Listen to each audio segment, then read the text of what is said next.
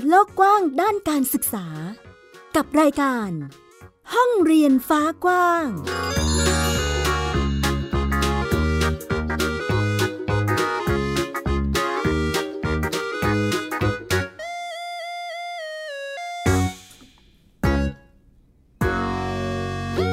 สวัสดีค่ะ คุณผู้ฟังต้อนรับคุณผู้ฟังทุกท่านเข้าสู่รายการห้องเรียนฟ้ากว้าง กับดิฉันอัยดาสุนศรีที่เว็บไซต์ www.thaipbspodcast.com นะคะ วันนี้ค่ะห้องเรียนฟ้ากว้าง มีหลากหลายประเด็นมาให้ติดตามกันเช่นเคย วันนี้เราจะไปในรั้วโรงเรียนกันบ้าง ไปติดตามประเด็นเรื่องของอาหารปลอดภัย อาหารกลางวันของเด็กๆ ประเด็นนี้เป็นอีกหนึ่งประเด็นที่เราไม่ควรที่จะมองข้ามนะคะ จากก่อนหน้านี้ที่เราได้ติดตามข่าวสารเราจะเห็นว่าปัญหาเรื่องอาหารกลางวันของเด็กๆเนี่ยมีทั้งเรื่องการทุจริต การที่ลงไปในพื้นที่แล้วพบว่าอาหารกลางวันของเด็กเนี่ยอาจจะมีโภชนาการอาหารที่ไม่ครบถ้วน ซึ่งก็ส่งผลกระทบต่อการเจริญเติบโตของเด็กได้นั่นเองนะคะ วันนี้เราก็เลยจะพาไปดูเรื่องของการสร้าง แหล่งอาหารที่นำมาทำเป็นอาหารกลางวันสำหรับเด็กๆ ในหลาย ๆ โรงเรียน ซึ่งเป็นโรงเรียนขนาดเล็ก บูรณาการร่วมกับการเรียนรู้ไปในตัวด้วย จะเป็นอย่างไรต้องติดตาม รวมไปถึงอีก หลาย ๆ เรื่องนะคะที่เกี่ยวกับ การบริหารจัดการอย่างเช่น สพทอเองก็มีการปรับวิธีการประเมินผลการเรียน จะเป็นอย่างไรต้องติดตามนะคะ และอีกหนึ่งเรื่องค่ะนั่นก็คือ เรื่องของ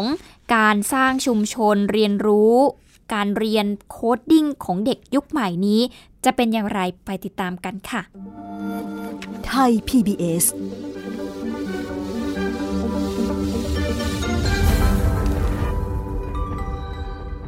ที่ผ่านมาเรื่องของอาหารกลางวันในโรงเรียนเนี่ยจะถูกสนใจก็ต่อเมื่อเกิดกระแส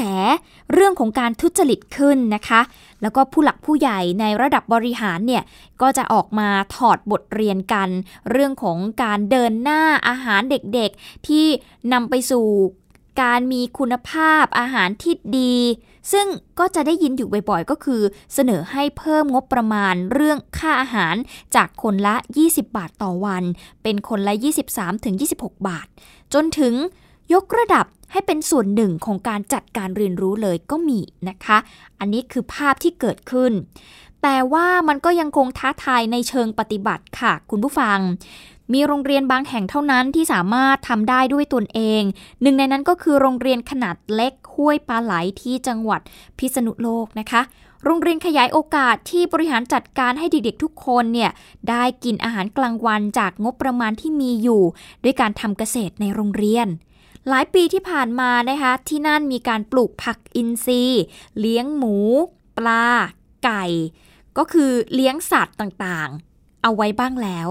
แต่ว่ามันก็ยังไม่พอกับความต้องการของโรงเรียนตลอด 200 มื้อค่ะ ซึ่งตั้งใจจะทำมื้อกลางวันโรงเรียนให้เป็นอาหารอินทรีย์ร้อยเปอร์เซ็นต์จึงเกิดการเคลื่อนไหวของเครือข่ายประชาชนในชื่อ ครูคลังช่างหมอ เพื่อการฟื้นฟูหลังภัยพิบัติ กับกลุ่มนักปั่นสะพานบุญ ก็ ขยันอาสาหาทุนในการสนับสนุนปัจจัยการผลิตวัตถุดิบเกษตรอินทรีย์นะคะ โดยใช้วิธีการปั่นจักรยานเนี่ยแหละ ระดมทุนผ่านกองผ้าป่าสามัคคีจะเป็นอย่างไรเราไปติดตามเรื่องนี้จากรายงานค่ะ สวนวชิระเบญจทัศน์หรือสวนรถไฟกรุงเทพมหานคร คือจุดนัดหมายของอาสาสมัครนักปั่นจักรยานร่วม 70 ชีวิต ที่ใช้ชื่อกลุ่มนักปั่นสะพานบุญ ก่อนออกเดินทางไปยังโรงเรียนห้วยปลาไหลตำบลคันโชงอำเภอวัดโบดจังหวัดพิษณุโลกครับผมใช้สุขภาพแรงของท่านนะครับ 80 โล 90 โลเฉลี่ยประมาณนี้ครับทั้งหมดแต่นนะครับ อาสาสมัครกลุ่มนี้กำลังทำหน้าที่เป็นสะพานเชื่อมคนไม่รู้จักให้มีส่วนร่วมผ่านการให้ โดยสื่อสารถึงความตั้งใจนำเงินไปสนับสนุนโรงเรียนห้วยปลาไหล ให้ทำอาหารกลางวันโรงเรียนอินซีโดยมีกฎว่าจะไม่เรียรายแต่ใช้วิธีแวะพักตามปั๊มน้ำมัน และหยุดรถระหว่างทางที่มีคนเรียก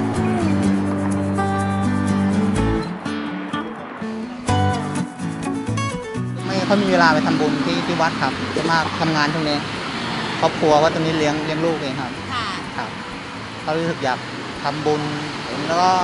ตาที่เขาไปว่าไปทำบุญช่วยเด็กเลยครับว่าเรามีลูกไหมครับ ตั้งแต่ตอนสมัยทำงานแล้วก็คือเราไอ้นั่นอะอยากเห็นแล้วก็อยากอะทำบุญอะเด็กก็กินแบบไม่ไม่มีทางเลือกอะทำอะไรมาให้ก็กินบางทีอาหารดีมั่งไม่ดีมั่ง มีสารเคมีมีแล้วนี่อันนี้เป็นเกษตรอินทรีย์ที่เขาทำ 200 มื้อ ปั่น ปลูกเปลี่ยน เพื่อความมั่นคงทางอาหารในโรงเรียน คือชื่อกิจกรรมที่ใช้สื่อสาร 450,000 บาทคือเป้าหมาย ที่จะใช้เวลา 5 วัน ปั่นจักรยานระยะทาง 446 กิโลเมตร ระดมทุนผ่านกองผ้าป่าสามัคคีใน 5 จังหวัด ตั้งแต่ 29 สิงหาคมที่ผ่านมา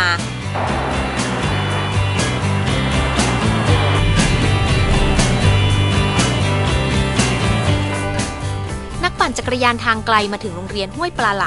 จุดหมายปลายทางในวันที่ 2 กันยายน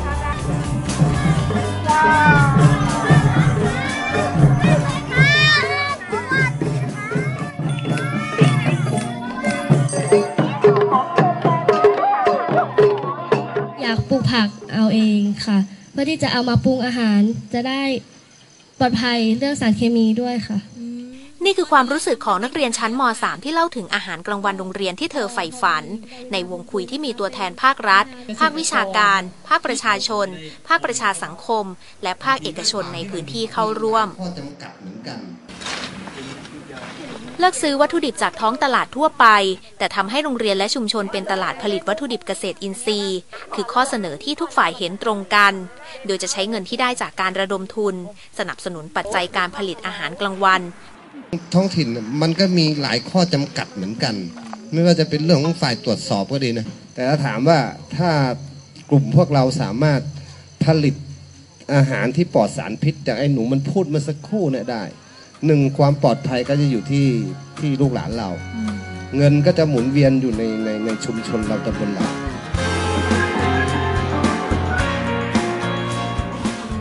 ไม่มีใครปฏิเสธว่าอาหารกลางวันโรงเรียน ถูกตั้งความหวังจากครอบครัวที่มีลูกหลานอยู่ในวัยเรียน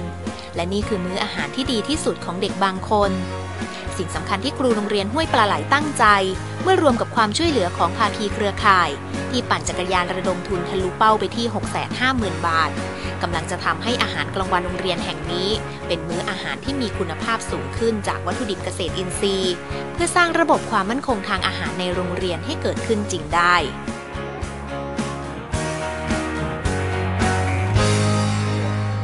ถ้าพูดถึงเรื่องสุขภาพแล้วก็โอกาสในการเติบโตตามรัฐธรรมนูญ อาหารที่มีคุณภาพสูงเป็นเรื่องสำคัญ มีอีกหลายโรงเรียนค่ะ ที่อยากจะทำแบบห้วยปลาไหลนะคะโดยที่ไม่ต้องรอรัฐบาล แต่ก็มีหลายปัจจัยที่ยังคงเป็นอุปสรรคอยู่อย่างเช่น อาจจะไม่มีพื้นที่ในการทำการเกษตร โรงเรียนขนาดใหญ่มีเด็กจำนวนมาก เหมาะกับการจ้างเหมาผู้ประกอบการมากกว่า ครั้นจะไปซื้อพวกวัตถุดิบ หรือว่าอุปกรณ์ในการปลูกพืชอินทรีย์ ก็ไม่รู้แหล่งอีก แล้วก็ยังพบว่ามีราคาสูงอีกด้วย นี่คือหลาย ๆ ปัจจัยที่ทำให้อีกหลาย ๆ โรงเรียนที่อยากจะทำแต่ไม่สามารถทำได้ แต่ก็มีทางออกเพื่อให้เด็ก ๆ ตามโรงเรียนต่าง ๆ ทั่วประเทศกว่า 30,000 แห่งเนี่ย ได้กินอาหารที่มีคุณภาพสูงขึ้น จากวัตถุดิบเกษตรอินทรีย์นะคะ ก็คือ กระทรวงศึกษาธิการเนี่ยแหละค่ะจะต้องแสดงออกให้เห็นชัดเจนนะคะว่าเด็กๆ จะกินอาหารจากตลาดทั่วไปเหมือนเดิมไม่ได้แล้ว กระทรวงมหาดไทยเนี่ยแหละค่ะคือหน่วยงานที่จะจัดสรรงบประมาณที่สามารถทำได้เลยก็คือเชื่อมโยงกับชุมชน ให้ผลิตวัตถุดิบเกษตรอินทรีย์ ป้อนไปที่โรงเรียนเลยส่งไปที่โรงเรียนนะคะ ส่วนกระทรวงเกษตรและสหกรณ์ก็ต้องเข้าไปสนับสนุนเกษตรอินทรีย์อย่างจริงจัง พร้อมกับเชื่อมโยงตลาดรองรับด้วย ขณะที่กระทรวงสาธารณสุขเอง ก็ต้องช่วยรับรองมาตรฐานในเรื่องนี้ด้วยนะคะ นโยบายโรงเรียนอินทรีย์เนี่ยเคยถูกประกาศเอง โดยพลเอกประยุทธ์จันโอชาเมื่อ 2 ปีก่อน และคนที่รับลูกก็คือนายวิวัฒน์สัญญกรรมทรรัฐมนตรีช่วยว่าการกระทรวงเกษตรและสหกรณ์ในขณะนั้น ซึ่งขณะนี้ดำรงตำแหน่งกรรมการปฏิรูปประเทศ ด้านการศึกษาด้วย ลองไปฟังคำอธิบายค่ะว่า เรื่องนี้จะเป็นจริงได้อย่างไร ตอนที่ผมอยู่เนี่ยผมประสานงานได้ห้าห้าหน่วยงานหลัก ๆ เลย กระทรวงสาธารณสุขเนี่ยเป็นหลักและกระทรวงสุขเอาจริง เพราะว่าการจัดซื้ออาหารในโรงพยาบาลเนี่ยทางกระทรวงสาธารณสุขสนับสนุนเลยแม้จะต้องใช้เงินงบประมาณมากขึ้นกระทรวงพยายามดิ้นรนกระทรวงเกษตรมีคณะทำงานเหมือนกัน แต่ว่า ผู้บริหารมาใหม่ไม่ไม่ไม่เอาจริงเรื่องนี้ โรงเรียนหลายแห่งผู้ในการเอาจริง ครูเอาจริง ผู้ปกครองมาร่วมกันเนี่ย กรรมการฐานศึกษานี่ทำได้เลย ทั้งระดับโรงเรียน ทั้งระดับจังหวัด ทั้งระดับส่วนกลางสนับสนุนลงไปแน่นอนเรื่องนี้จะต้องสำเร็จแน่นอน เพราะในทางเทคนิคไม่มีปัญหาอะไรเลย มีตัวอย่างแล้ว ถ้าว่ากันตามกลไกจริง ๆ ระบบบริหารราชการไทย ถ้าไม่เอาจริงตั้งแต่ระดับนโยบายก็ยากที่จะเห็นในระดับปฏิบัติการที่จะเดินหน้าในเรื่องนี้นะคะ อาหารกลางวันโรงเรียนอินทรีย์ร้อยเปอร์เซ็นจะ ว่ายากก็ยากเนาะจะว่าง่ายก็ก็ง่ายเหมือนกัน แต่คงต้องตั้งคำถามตรงๆ ไปยังสี่กระทรวงที่เกี่ยวข้องว่า ถึงเวลาที่จะทำเรื่องนี้ให้เกิดขึ้นจริงแล้วหรืออยังนะคะ ก็ฝากความหวังไว้กับกระทรวงใหญ่ ๆ เหล่านี้ที่จะช่วยกันผลักดันให้เรื่องนี้เกิดขึ้นจริงนะคะ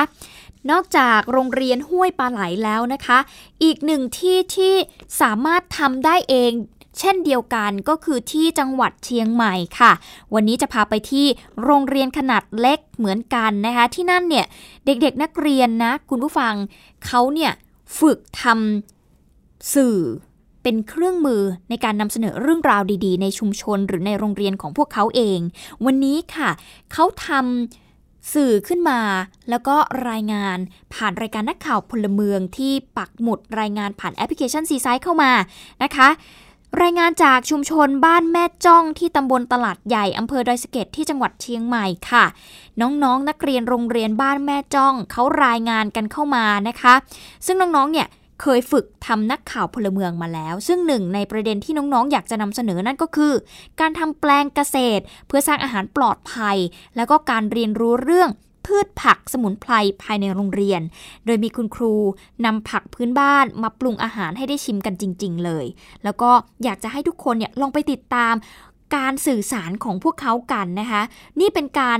เล่าเรื่องครั้งแรกของพวกเขาเลยนะคะ จะเป็นอย่างไรลองไปฟังเสียงของน้องๆนนักเรียนแล้วก็คุณครูกันค่ะ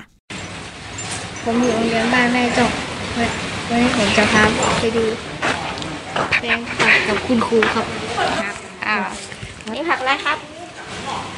แล้วก็ปังครับอ่าผักปังผักปังใช้ทำอะไรลูก เออเรามาทำประกอบอาหารน่ะยอดมันแกงได้ เม็ดมันทำสีย้อมผ้าได้ ต่อไปอะไรลูก คนไทยเรียกอะไรมะลุม คนเมืองฮ้องบะคอนเนี่ยบะคอนก้อม ใช้ได้ทั้งยอดแล้วก็ผล อ่าเข้าไปข้างในมีไหมอ่านี่ต้นอะไรครับมะเขือโชว์ลูกให้เพื่อนดูหน่อยไหนลูกมะเขือสีอะไรมีสีครับเออมีมะเขือ มีอะไรอีกลูกผักเซียงดาคนเมืองเขาอย่างเซงดาก็ได้ไม่ก็ เอายอดลวกจิ้ม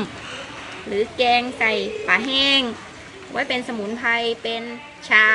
ใบแก่ไว้ทำชา แล้วก็มีอะไรลูก มะแหวงหรือมะแขวงพืชสมุนไพรอะให้เพื่อนดูหน่อยผลมันเป็นไง ผลเป็นสีอะไรลูก เขียวเขียวครับ ดอกดอกสีอะไร สีม่วงม่วง ดอกคล้ายดอกอะไรลูก คล้ายดอกมะเขือใช่ไหม เขาบอกเหมือนกันเลยเนาะแต่ลูกเล็กกว่า แล้วก็มีรสชาติไงลูกขมขมมากอ่าเราใช้เอาผักพวกนี้ไปทำอะไรบ้างลูกประกอบอาหารขายสร้างรายได้แล้วก็ทำสมุนไพรก็เป็นเสียงจากนักเรียนแล้วก็คุณครูรวมไปถึงบรรยากาศในโรงเรียนนะคะ พืชผักที่นักเรียนแล้วก็คุณครูช่วยกันปลูกเนี่ย เขาไม่ใช้สารเคมีเลยนะคะ ส่วนหนึ่งก็จะถูกนำไปใช้เป็นอาหารกลางวันของนักเรียน อีกบางส่วนนำไปจำหน่ายภายในชุมชน เพื่อเป็นรายได้แล้วก็เป็นทุนการศึกษาให้กับนักเรียนนำมาสมทบเพื่อใช้ในการทำกิจกรรมต่าง ๆ ของน้องๆด้วย ซึ่งนี่ก็เป็นส่วนหนึ่งในการจัดการเพื่อให้โรงเรียนบ้านแม่จ้องอยู่ได้ เพราะว่าที่นี่เนี่ยเป็นโรงเรียนขนาดเล็กในสังกัดท้องถิ่น นั่นก็คือเทศบาลตำบลตลาดใหญ่ มีนักเรียนเพียง 45 คนค่ะ สอนตั้งแต่ระดับชั้นประถมศึกษาปีที่ 1 ถึงปีที่ 6ซึ่งก็มีเด็กกลุ่มชาติพันธุ์ ลูกหลาน แรงงานแล้วก็คนเมืองนะคะ มีคุณครู อปท แล้วก็ชุมชนที่ช่วยกัน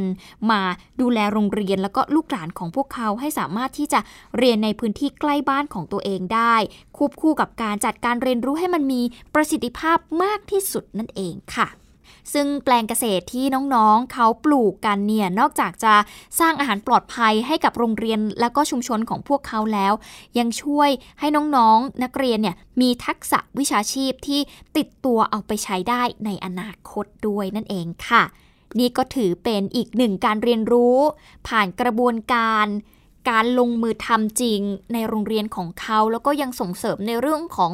การสร้างอาหารปลอดภัยในโรงเรียนนะคะ โดยการปลูกพืชผัก โดยไม่ใช้สารเคมีนั่นเอง เรื่องนี้ถือเป็นเรื่องที่สำคัญ เพราะว่าเป็นคุณภาพชีวิตที่ดีของเด็กนักเรียนไทยของเรานะคะ นอกเหนือจากการมีระบบการศึกษาที่ดีแล้ว เรื่องของอาหารกลางวันก็ถือว่าเป็นอีกหนึ่งเรื่องที่ไม่ควรมองข้ามเช่นเดียวกันค่ะ นี่คือช่วงแรกที่เรานำมาฝากกันนะคะคุณผู้ฟัง ช่วงหน้าเรากลับมาติดตามกันต่อเราจะไปดูวิธีการปรับประเมินผลการศึกษาที่ทางสำนักงานคณะกรรมการการศึกษาขั้นพื้นฐานเขามีการปรับว่าเขาจะปรับลดอย่างไรบ้าง ติดตามกันในช่วงหน้าค่ะ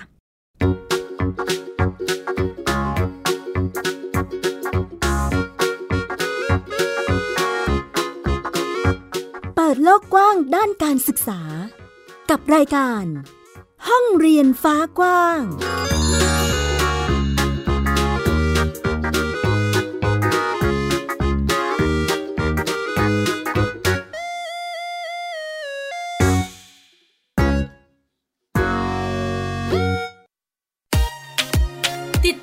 ากหลายเรื่องราวของลูกและสามีกับสามมนุษย์แม่ นิธิดาแสงสิงแก้ว ปาริตามีซัพ์และสัสิธรสินพักดี ในรายการ Mom and Mouth ทุกวันจันทร์ถึงวันศุกร์เวลา 8นาฬิกาถึง 9นาฬิกาทางไทย PBS ดิจิตอล Radio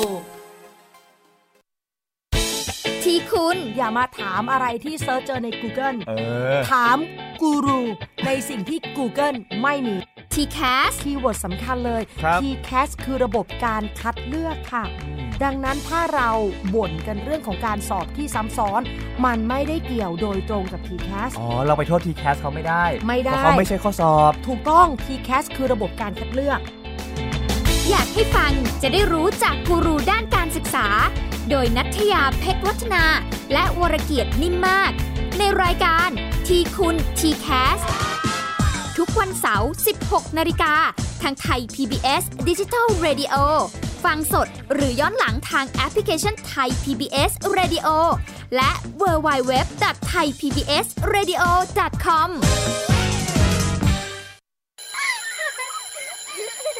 โรงเรียนเลิกแล้ว กลับบ้านพร้อมกับรายการ Kids Hours โดยวัญญาชยโย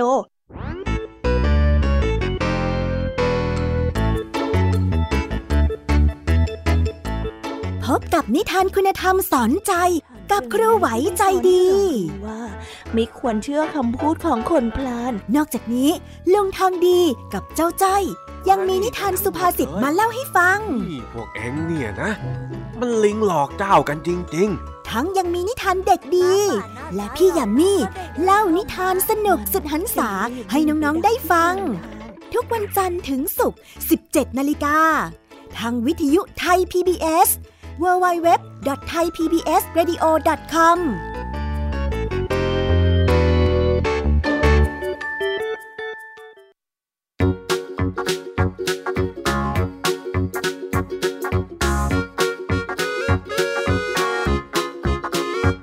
เปิดโลกกว้างด้านการศึกษา กับรายการ ห้องเรียนฟ้ากว้าง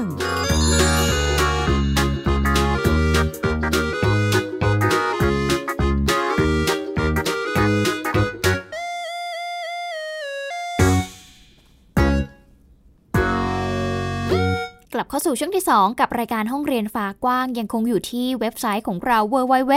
thaipbspodcast.com นะคะ คุณผู้ฟังทุกท่านสามารถรับฟังเราได้ผ่านทางเว็บไซต์นี้ รวมไปถึงแอปพลิเคชันต่าง ที่สามารถฟังพอดแคสต์ได้ แอปพลิเคชันไทย PBS Podcast ตอนนี้ดาวน์โหลดได้แล้วทั้งระบบ iOS แล้วก็ระบบ Android ค่ะ และยังสามารถฟังผ่านแอปพลิเคชันที่เป็น Apple Podcast นะคะหรือว่าจะเป็น Google Podcast ก็ได้ SoundCloud ก็ได้ หรือจะติดตามผ่านทาง YouTube ของเรานะคะ กับไทย PBS Podcast ชื่อเดียวสามารถ search ได้ทุกแพลตฟอร์มเลยนะคะ ในช่วงที่ 2 นี้นะคะจะมาติดตามกันว่าสำนักงานคณะกรรมการการศึกษาขั้นพื้นฐาน เขาได้มีการสั่งให้สำนักวิชาการและมาตรฐานการศึกษา ไปจัดทำแนวทางการปรับวิธีวัดและประเมินผลนักเรียน ลดเวลาเรียนและลดการบ้านให้แล้วเสร็จภายใน 15 กันยายนนี้ค่ะ และจะเริ่มใช้แนวทางลดการบ้านในภาคเรียนที่ 2 ของปีการศึกษา 2563 นี้นายอำนาจ วิชยานุวัตร เลขาธิการคณะกรรมการการศึกษาขั้นพื้นฐาน ได้มีการเปิดเผยหลังจากที่มีการประชุมผู้บริหาร ในสังกัดสำนักงงานคณะกรรมการการศึกษาขั้นพื้นฐานนะคะว่า ที่ประชุมเนี่ยได้มีการหารือถึงนโยบายลดการบ้านค่ะ ปรับวิธีการวัดและประเมินผลของนักเรียน และลดเวลาเรียนของนักเรียน โดยให้โรงเรียนเนี่ยจัดการเรียนการสอนโดยใช้ active learning ให้มากขึ้น แล้วก็ให้ครูผู้สอนเนี่ยนะคะใช้กิจกรรมในการสอบนักเรียน หรือสอนนักเรียนให้เรียนรู้ในสถานการณ์จริง ซึ่งก็ได้มีการมอบหมายให้กับทางสำนักงานวิชาการ และมาตรฐานการศึกษา ไปขับเคลื่อนเรื่องนี้ แล้วก็มาเสนอให้พิจารณา เพื่อที่จะมอบให้สำนักงงานเขตพื้นที่การศึกษาและโรงเรียนทั่วประเทศดำเนินการให้เสร็จสิ้นภายในวันที่ 15 กันยายนนี้นะคะ นอกจากนี้ทางสพทอเองก็เตรียมที่จะนำร่องลดการบ้านให้กับนักเรียน ในภาคเรียนที่ 1 ปีการศึกษา 2563 และก็จะใช้จริงในภาคเรียนที่ 2 ปีการศึกษานี้นะคะ โดยจะแจ้งแนวทางการเรียนการสอนให้กับครูผู้สอน ก็คือให้ครูเนี่ย สอนเด็กให้จบในห้องเรียนเลยนะคะอาจจะไม่มีการบ้านกลับไปทำที่บ้านอย่างนี้เป็นต้น อย่างเช่นนะคะคุณครูอาจจะใช้เทคโนโลยีเข้ามาช่วยในการเรียนการสอน การจัดการความรู้แบบใช้โครงงานเป็นพื้นฐาน การเรียนรู้โดยใช้ปัญหาเป็นฐานเป็นต้นนะคะส่วนการประเมินครูประเมินนักเรียนเนี่ยรัฐมนตรีว่าการกระทรวงศึกษาธิการเองก็มอบหมายนโยบายนะคะว่า จะสามารถ ลดการประเมินของครูได้หรือไม่ เพราะว่าต้องการให้คุณครูเนี่ยสอนแล้วก็ดูแลนักเรียนให้ได้มากที่สุดนะคะ จึงได้มอบหมายให้กับทางสำนักงาน ติดตาม และประเมินผลการจัดการศึกษาขั้นพื้นฐาน ตั้งคณะทำงานค่ะ ไปตรวจสอบว่ากิจกรรมใดบ้างที่จำเป็นจะต้องดำเนินการต่อและสามารถลดได้ อันนี้คือการประชุมนะคะว่า มันจะมีแนวทางในการปรับวิธีการวัดและประเมินผลนักเรียนได้ไหม ลดเวลาเรียนลงให้เด็กๆ ไปทำกิจกรรมที่มันเป็นแบบ active learning มากขึ้น เพื่อสร้างกระบวนการเรียนรู้ในรูปแบบอื่น ๆ นอกเหนือจากการเรียนในห้องเรียนนะคะ อันนี้ก็เป็นอีกหนึ่งความเคลื่อนไหวที่เกิดขึ้นที่ทางสพทอเองพยายามที่จะปฏิรูปการศึกษาเนาะ ปรับเปลี่ยนรูปแบบหรือว่าแก้ไขปัญหาที่มันยังคลักซังอยู่อย่างเช่น ครูจะต้องมายุ่งอยู่กับการวัดประเมินผลจนไม่สามารถที่จะสอนเด็กได้เต็มที่นะคะ ก็พยายามแก้ไขตรงจุดนี้นั่นเองนะคะ นอกจากนี้ค่ะทางกระทรวงศึกษาธิการนะเขาก็มีการเดินหน้า นโยบายการศึกษาเด็กไทย โดยการสร้างชุมชนการเรียนรู้ PLC Coding ค่ะ ซึ่งก็จะเน้นปฏิรูปไปที่ผู้เรียน ซึ่งเป็นประโยชน์ต่อการวางรากฐานการศึกษาไทยในศตวรรษที่ 21 เป็นทักษะสำคัญแล้วก็จำเป็นในยุคดิจิทัลนะคะ การเรียนการสอน coding เนี่ยสามารถทำได้หลากหลายรูปแบบด้วยกัน ทั้งการใช้คอมพิวเตอร์เป็นเครื่องมือหรือว่าแบบอื่นๆ โดยครูผู้สอนเนี่ยจะต้องร่วมกันออกแบบ โจทย์ให้กับนักเรียน ที่จะต้องช่วยกันคิดแก้ไขปัญหา สร้างสรรค์นวัตกรรมขึ้นมา ซึ่งก็จะสอดคล้องกับมาตรฐานการศึกษาของชาติ สู่การยกระดับคุณภาพคนไทย 4.0 นั่นเองค่ะแต่เรื่องของการสอน coding นักเรียนเนี่ยมันก็ยังมีความกลัวของครูอยู่บ้างนะคะ คุณครูหลายท่านอาจจะเข้าใจว่าการสอน coding ในวิชาวิทยาการคำนวณ เป็นเพียงเรื่องของการใช้คอมพิวเตอร์เท่านั้น นะ แต่ coding เนี่ยเป็นเรื่องของทุกกลุ่มสาระที่จะต้องมาบูรณาการองค์ความรู้ร่วมกันค่ะ แต่ว่าความกลัวของคุณครูเนี่ยมันก็อาจจะทำให้ขาดองค์ความรู้ ที่จะสอนทักษะถ่ายทอดได้อย่างตรงประเด็น หรือเครื่องมือที่ทำให้การเรียนรู้ด้านนี้เนี่ยเป็นเรื่องสนุกและจับต้องได้ บูรณาการนำไปใช้ในชีวิตประจำวันแล้วก็ศาสตร์อื่น ๆ นะ อย่างที่โรงเรียนอนุบาลพิษณุโลกที่จังหวัดพิษณุโลกค่ะ ที่นี่เขาก็เป็นโรงเรียนต้นแบบโคดดิ้งนะคะ เริ่มจัดการเรียนการสอนวิชาวิทยาการคำนวณตั้งแต่ปี 2561 แล้ว ให้นักเรียนเนี่ยมีส่วนร่วมในการทำกิจกรรม ได้สัมผัสได้ปฏิบัติจริง ส่งเสริมให้นักเรียนเนี่ยมีความสุข สนุกกับการสร้างสรรค์ผลงาน จากความคิดริเริ่มสร้างสรรค์ของตัวเองค่ะ นอกจากนี้โรงเรียนยังได้มีการขยายผลแนวคิดของวิทยาการคำนวณ ไปสู่ระดับช่วงประถมวัย และก็คุณครูในกลุ่มสาระการเรียนรู้ต่างๆ ทั้งภายในและก็ภายนอกโรงเรียน ด้วยกระบวนการ PLC Coding หรือว่า Professional Learning Community Coding ค่ะ การสร้างเครือข่ายชุมชนการเรียนรู้ coding แบบโรงเรียนพี่โรงเรียนน้อง เพื่อที่จะส่งเสริมให้คุณครูเนี่ยได้นำเอาหลักการนี้ไปบูรณาการการจัดการเรียนการสอนของตัวเองพร้อมกับสนับสนุนวัสดุอุปกรณ์ เพื่อร่วมกันพัฒนานักเรียนให้มีความเจริญงอกงาม ทั้งด้านความคิดจิตใจ เป็นบุคคลที่มีคุณภาพ ร่วมสร้างสรรค์นวัตกรรมเพื่อสังคมต่อไปนั่นเองค่ะก็เป็นอีกหนึ่งนโยบายที่ทางกระทรวงศึกษาธิการเดินหน้า เพื่อที่จะพัฒนาคนไทยเด็กไทยนะคะที่จะไปให้ทันในยุคดิจิตอลหรือว่ายุค 4.0 นั่นเองนะคะ ก็เป็นอีกหนึ่งความเคลื่อนไหวของทางกระทรวงศึกษาธิการที่มีการขับเคลื่อนการทำงานอยู่ณขณะนี้ต้องขอขอบคุณข้อมูลนี้ด้วยจากเว็บไซต์ Daily News ค่ะ ไทย PBS